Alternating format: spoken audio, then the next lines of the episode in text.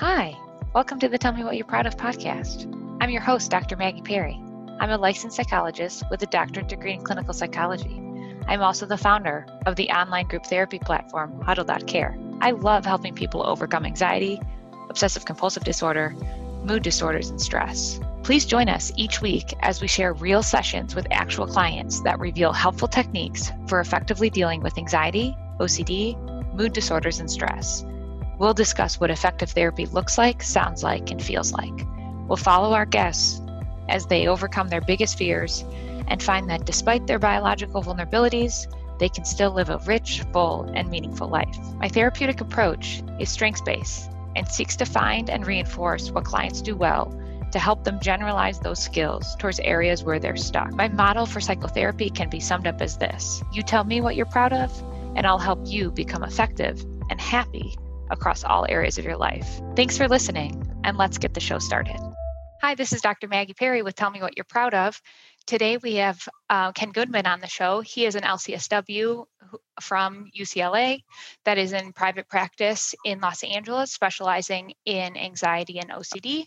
He is on the board of the Anxiety and Depression Associated Association of America, and he has a book coming out called the Emetophobia Manual. Thanks so much, Ken, for being on the show. Oh, my pleasure. Happy to be here. Great. So I know that you listened to the sessions I had with Danielle. Can you tell me what your impressions were? Well, you know, she has certainly had a, a, traumatic adolescence from, I think you said, maybe 10 to 20, with her mom having different kinds of medical issues and seizures and just having to be, on pins and needles waiting for the next thing to happen. She um, said something interesting when i was listening to she said something about how she had nauseating fear. And i'm sort of wondering if she felt nauseous when she was experiencing all this anxiety while her mom was having seizures or whatever medical issues she was experiencing. Um, because that is certainly tied in to what's going on now with her son every time he seems to get sick. And it seems as though anytime he gets sick, it just reactivates those traumas from when she was a child, when her mom was seriously ill. And, you know, her son is having just normal child sicknesses, but it really triggers um, an exaggerated response for her, as well as a inability or a, a belief that she can't handle the situation when she really can. But I think a lot of times people with anxiety, they exaggerate risk and problems and they underestimate their abilities. She has the ability. As a child, she, I'm sure, lacked that ability and wasn't sure what to do. But it seems like now um, it's sort of everything sort of reactivated with her with her son. Well, can can we talk a little bit about the relationship between trauma and OCD? Because she was saying in her history that she tried some different modalities of therapy that were more targeting the trauma of living with a parent with a chronic me- chronic medical illness, and they didn't seem to be as effective. So even if conceptually we do see the connection between the trauma of having nauseating fear whenever her mother was sick and her now fear of the feeling of nausea or the potential of her child getting sick um, how do how does that inform like treatment if we conceptualize that as ocd yeah so it depends on on how she experiences it currently. I don't know if she has intrusive memories of the past or not or if she really doesn't think much about it. It's just more of a subconscious experience for her. Um, I'll ask. But going forward, um, she has to do more exposures to to help her get through it. But if she if she does have intrusive memories of the past, then that would have to be addressed. I don't know what kind of treatment she had before seeing you. Sometimes what I'll have my patients do who've had trauma in the past that's really um, uh, manifesting itself in the present is I will have them write their trauma story down in the present. in as much detail as they can and say read it out loud many many times just over and over and over. Um, and then i will Can have just, them um, interrupt yeah, you? why does it help to say it in the present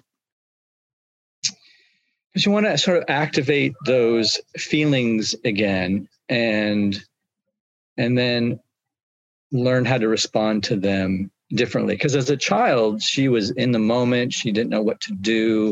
It was extremely traumatic. As an adult um, i want her to desensitize to that experience and reading it out loud which is very important um, over and over will help desensitize and then what i have patients do is i have them change change the story. So the story kind of starts off the same maybe with her mom having a seizure and then her adult she writes about her adult self entering the scene and now it is a story made up of course between her child self and her adult self and her mom with her adult self providing um, support encouragement reassurance anything she wants to include in that story and oftentimes just writing that story that that new ending can be very therapeutic.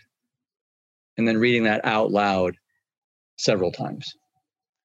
That's great. Thank you for that suggestion. It sounds therapeutic. Um, otherwise, I mean, if you if she's had intrusive memories, you know, working with someone who does EMDR, EMDR can be helpful as well.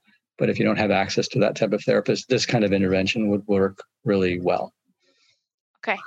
And if she doesn't have intrusive memories, then and if it's more um, you know in the in the present tense with its you know maybe related to the past then it's but it's more of a present issue where you know her son gets sick or her son might be sick or she anticipates him getting sick then i think what you were doing before when i listened to the session was really good when you had her say that statement, you know, I think it was my son might die or or something like that, and she had to put it into a song, and I, I, people with anxiety are giving way too much power to their thoughts, and when anytime someone has an anxiety disorder, there has to be some sort of exposure, like you're facing your fear. So if you have a fear of elevators, you eventually have to get on the elevator. You got to face your fear. But if the fear is death, well, you know, you're not going to die. You, so what do you have to do? You have to expose yourself to the thought, the thought of death. So I thought that was a good intervention um, to help her see that her thoughts don't have power, and you could repeat these thoughts over and over and sort of desensitize to them. In addition to what you suggested, and Before then Actually, yeah, go ahead. Sorry. Go on to the next thing. Yeah, just for the listeners, I want to explain that a little bit more. So, at least the way I think about it is that she has thought action fusion. So, having the thought, my son might die, made her body feel as though it was occurring, that it, the threat was real. Um, and so, doing something like turning it into a song is personifying it, it's making it humorous, um, but it's also like you're saying is getting her used to having the thought and then living with the possibility that she'll have those sensations and she needs to cope with those sensations. I think oftentimes when people are thinking about doing an exposure they're thinking well i better get like an 8 out of 10 in my anxiety or i'm not doing my exposure right and then i'm not going to get better so eh, with this kind of intervention in particular although i feel this way towards all exposures like you don't have to get anxious. So if she happens to start singing the song and think it's funny um, that's still a great, great, diffusion. Yeah she doesn't have to get anxious to um, relate to those thoughts more effectively and ultimately that's what we're trying to do is experience thoughts as thoughts and feelings as feelings rather than messages and threats. That's right. That's very true in addition to singing a song another way to create some distance is sometimes I'll have my patients verbalize their fear with an accent, like an English accent, or uh, it doesn't really matter, an Indian accent. And so when they say it in an accent, it really sort of feels like someone else's thought. And so it also creates some distance and it can be kind of humorous for them as well. So what you're trying to do is take this thought that they have taken so seriously and make it like whatever it's just a thought. It's not that big of a deal. And so saying it with an accent is good as well. I like that. now if she doesn't once she can say that phrase and doesn't create any anxiety she can the next step up would be maybe writing a horror story about her worst fear. And her worst fear from what i was hearing was that she imagines her son getting sick, her son throwing up, she's not sure what to do, and she does the wrong thing, and then he dies. That's what I gathered. So she would write a story about that, where she does all the wrong things, and in the end, her son dies. Um, and then she reads that story out loud in her voice several times, and then again in an accent and she just keeps doing it until it's like okay this is ridiculous. This is just ridiculous. But when she first writes the story and she reads it out loud it will probably elicit anxiety maybe tears. It's not going to be pleasant. It's going to be very upsetting. But just keep doing it over and over and eventually it's just it's not that upsetting. It's like it just becomes a story and that I think will help a lot with her fear that she's going to do the wrong thing because she's really underestimating her ability. She seems like a very bright woman. And anytime, I mean, I'm a parent. I mean, anytime my child was sick, like, okay, well, do we take him to the doctor now? I don't know. Let's, well, let's kind of see. I mean, everyone sort of struggles with that a little bit. Um, but I think she's, um, amplifying that fear? Well, it seems like she's, um, and many people are people that like when they get into the situation, they're okay. So if he's actually sick, he's she's okay. It's more like the persistent uncertainty that can just drive her and other people to like worry all day. Um, so do you have thoughts about like so even if she gets to a point where she's like i don't i'm not actually afraid if he's sick because if he's sick i'm going to handle it if she can believe that um, both in her mind and in her body. She may still and i'll have to talk to her but she may still persistently feel uncertain about what that will be like.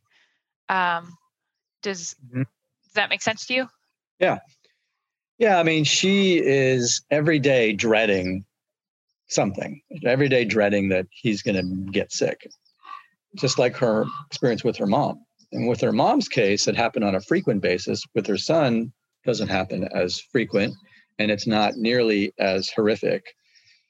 But she's still sort of waiting. It's almost like a time bomb. I don't know when it's going to happen. She knows it's going to happen. At some point, he's going to throw up. At some point, he's going to get sick, but she doesn't know. And so she's not wanting that to happen.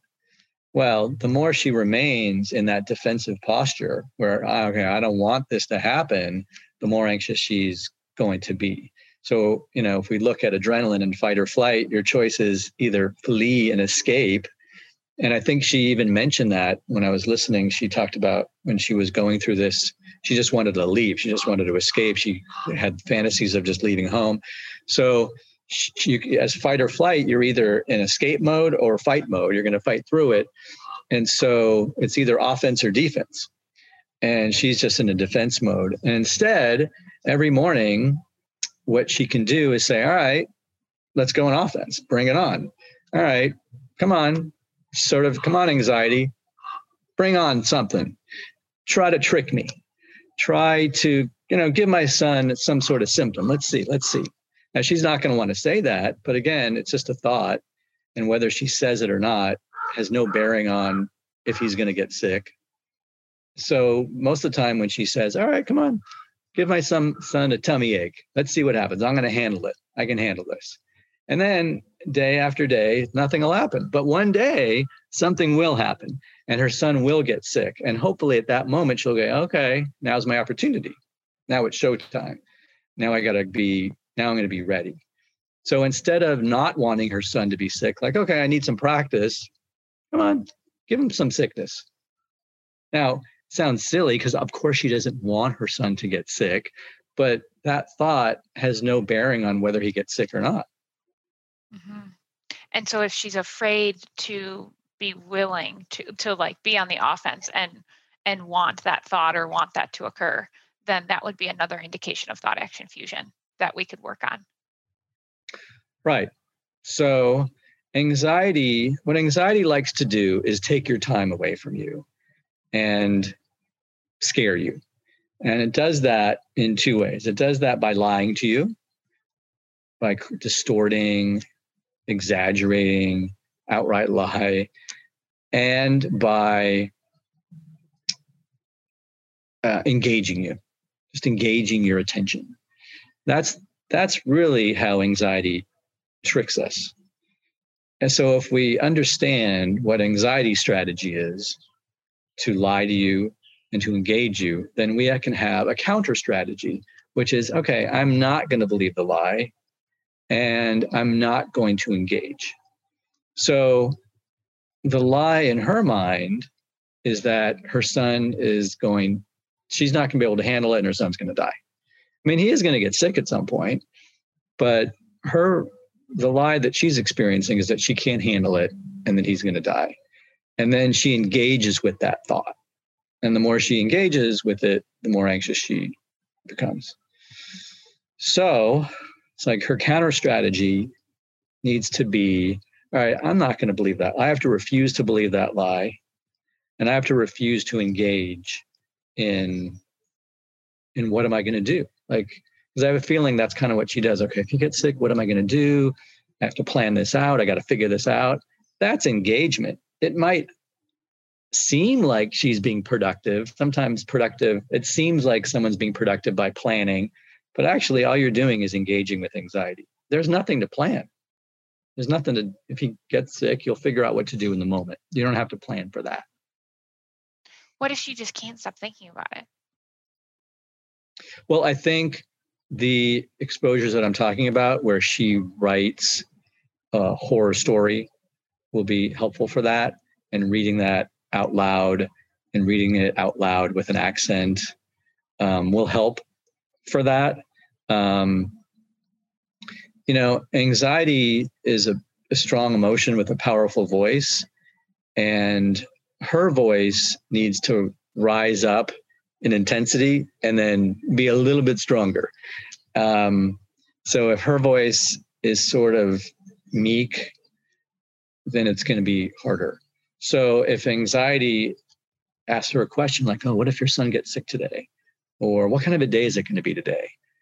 And then she needs to respond quickly and then turn away. So we're not trying to stop anxiety. We're not trying to stop that worry because we can't.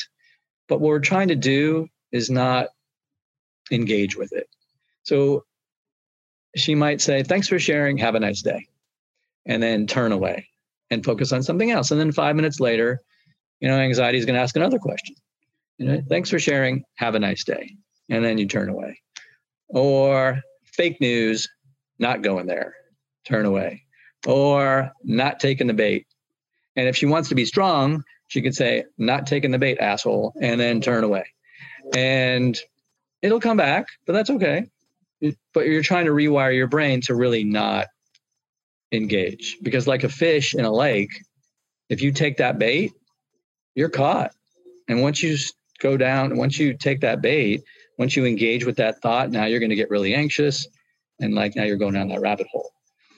So I think she has to retrain her brain to not engage, including not plan what to do. And in fact, go on offense. Come on. Yeah, I want him to get sick. Of course, she knows she doesn't want him to get sick, but say it like, come on, I need some practice. So next time he's sick, I can then practice not reacting in the same way I normally react. So let's go, bring it on. And have that sort of bring it on mindset instead of, no, I don't want that. Okay, all of that makes sense. I think uh, she's going to ask, and other people may be interested. It seems like we're talking about primarily uncertainty and not, and her son being sick and it happens to be about throwing up, but it could be basically about any other illness. So, how does what she experienced compare to emetophobia? Like actually fearing vomiting, as I understand it. So sometimes people who, I mean, when someone has a fear of vomiting, it doesn't necessarily mean they have a fear that they're going to die from it. Most people don't, but some people do. I remember I'm working with a patient right now who developed emetophobia because as a child, her his his um, mom had cancer and she was going through chemo and she was doing a lot of throwing up and then a couple years later she died and so he associates throwing up with death so for him he does think of death and other people do too but some but oftentimes people with emetophobia don't think about death. They just think it's disgusting it's horrific and um, they and and they associate oftentimes there's an association with panic. So not only are they experiencing nausea and they're, but they're they're feeling extremely anxious. So the average person when they feel nauseous, they don't want to feel nauseous and they don't want to throw up, but they don't tend to be anxious. But anytime someone with emetophobia feels nauseous or they have loose stools or they have some sort of physical symptom, anxiety is right there with it.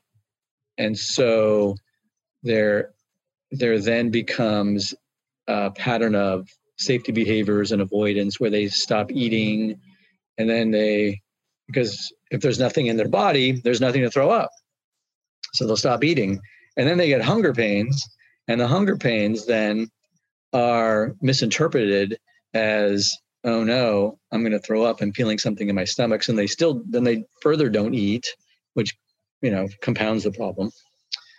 So yeah I'm not sure if I answered your question. no, it's okay. Yeah, that's so I can see that that's kind of a different fear altogether than what Danielle's experiencing. Um, yeah, because for Danielle, it might not just just be him throwing up; it might be any sort of sickness that he has. Mm-hmm. You know, but it could be both. I mean, you could have the emetophobia as well as fear of him dying. I mean, absolutely.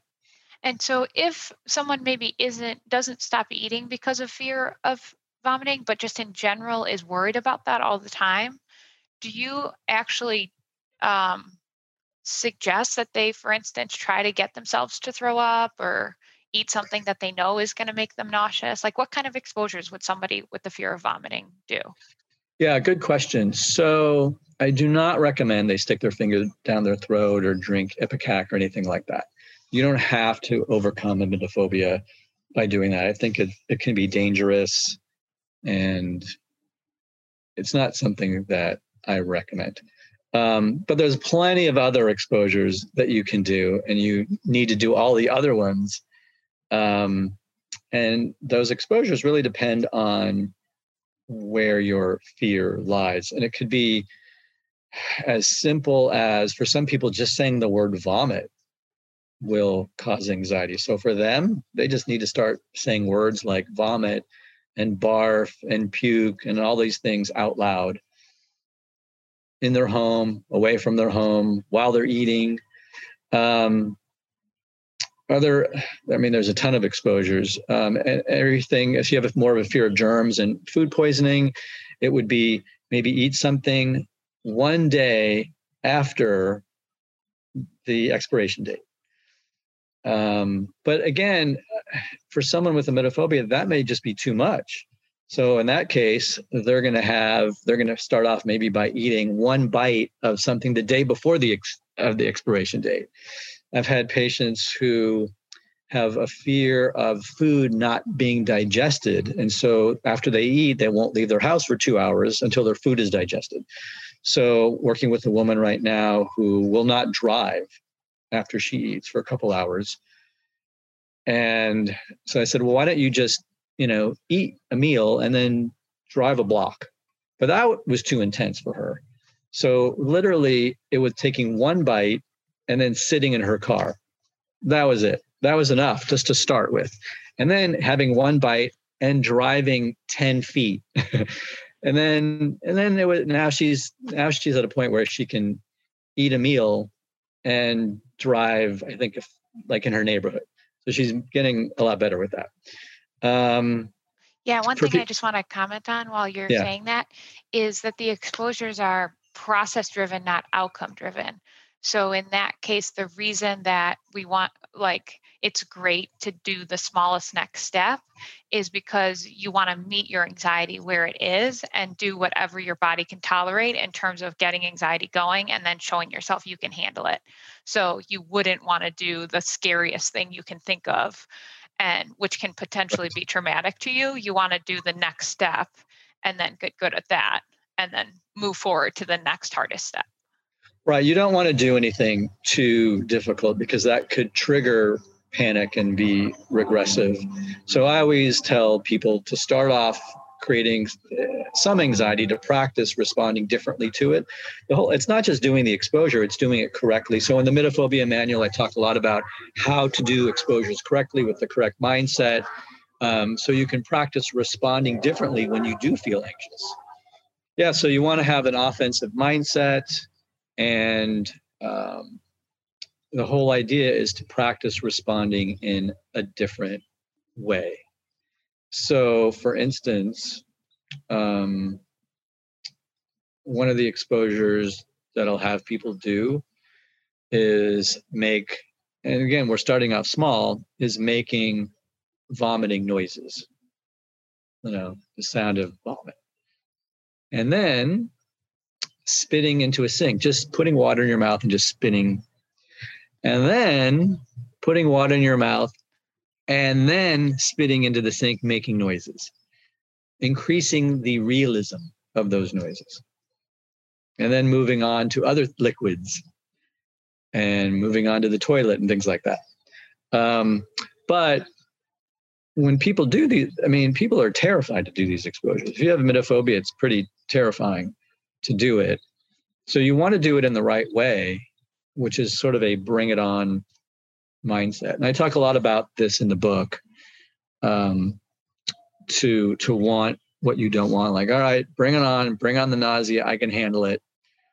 And what people find is when they do that, there's a lot of anticipatory anxiety, but in the end, they're like, oh, well, that wasn't so bad. Actually, feels pretty good. Like they find that it it feels more empowering and when they do it the correct way. And uh, and the patients that I work with who have emetophobia um, find that doing those kinds of exposures are extremely helpful, and that they really just stop fearing it. So they don't have to stick their finger down their throat. They just have to pretend to puke. Okay. And then what about if somebody um, has sensitivity to gagging? and and kind of dis- is afraid of anything that might make them feel disgusted because they might gag. So they're not afraid to throw up. They're just they might gag. Yeah. And then do they gag? So if they gag, so if they do gag, yeah. Um, usually when people have that, they don't want to gag. And and unlike someone with emetophobia who does not throw up, typically people with emetophobia never throw up. They can go 10 years without throwing up, but they still have fear it every single day. But people with the fear of gagging often do gag. Like that's one of the the symptoms of anxiety is it it triggers a um, reflexive reaction to gag. Whereas someone with emetophobia, they feel nauseous, but they don't throw up. So with the gagging, you have to it's it's very hard, but you have to stop trying to control it and you actually have to be okay with gagging. So much so that you have to sort of accept it to the point where all right, if I gag, I gag. So by reducing the fear of gagging, you're going to actually reduce the likelihood that you're going to gag because it's sort of self perpetuating where you fear gagging so much that you end up gagging. But if you stop caring about gagging, then you're going to gag a lot less. It'll just be, you know, you still might, but the frequency will be a lot less. But when you try to stop the gagging, and or become afraid of it, then it's just going to happen all the time. So you purposely gag, like just you know you're going to go places where you might gag and say if i gag i gag. And you see and then you're going to work with the therapist who specializes in anxiety to see what to where to go from there. But it's it's very similar to other symptoms of anxiety like racing heart or blushing or lightheadedness you know you you can't stop that. So instead you have to accept it. You just have to accept that those symptoms are going to exist and learn not to be afraid of those symptoms and to let them happen. That is really and, and really get to the the root of it because usually the people who have a fear of lightheadedness are a fear of passing out people who get nauseous are a fear of vomiting um, the fear of gagging. I don't know. I don't i guess you have to find out. Is it a fear that they're going to die? Is it a fear of embarrassment? Um what, what i'm what thinking is of is in the context of social anxiety. Yeah. Yeah that they're going to be very embarrassed. Yeah it's very very difficult to do that. I mean, worked i did work with someone who had that and he was he actually gagged and he finally sought out treatment because he was doing law school interviews and he couldn't go to these interviews. Oh, and he would use safety behaviors. He would eat things to prevent the gagging, but he can't eat in the middle of an interview for law school.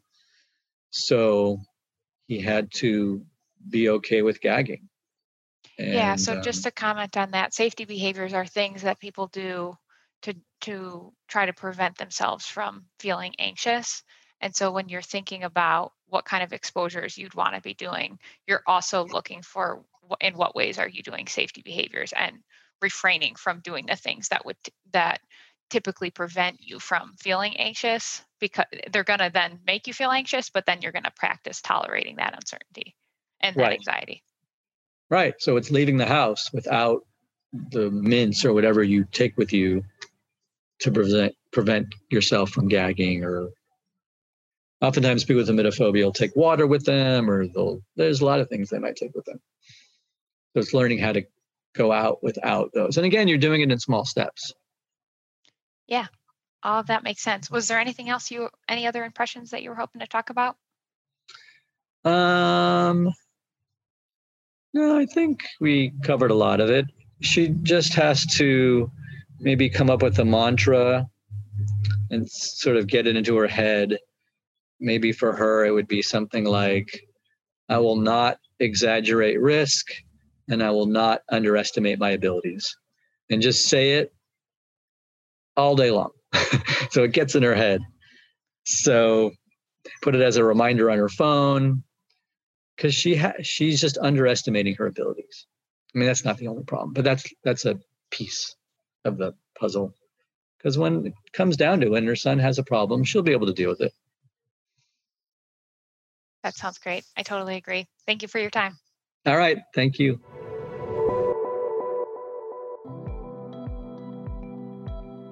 Thank you so much for listening. If you felt any benefit from the show, please let us know and share it with anyone you think would also find benefit. As a disclaimer, please consult your doctor or therapist before attempting any strategies shared here. Thank you.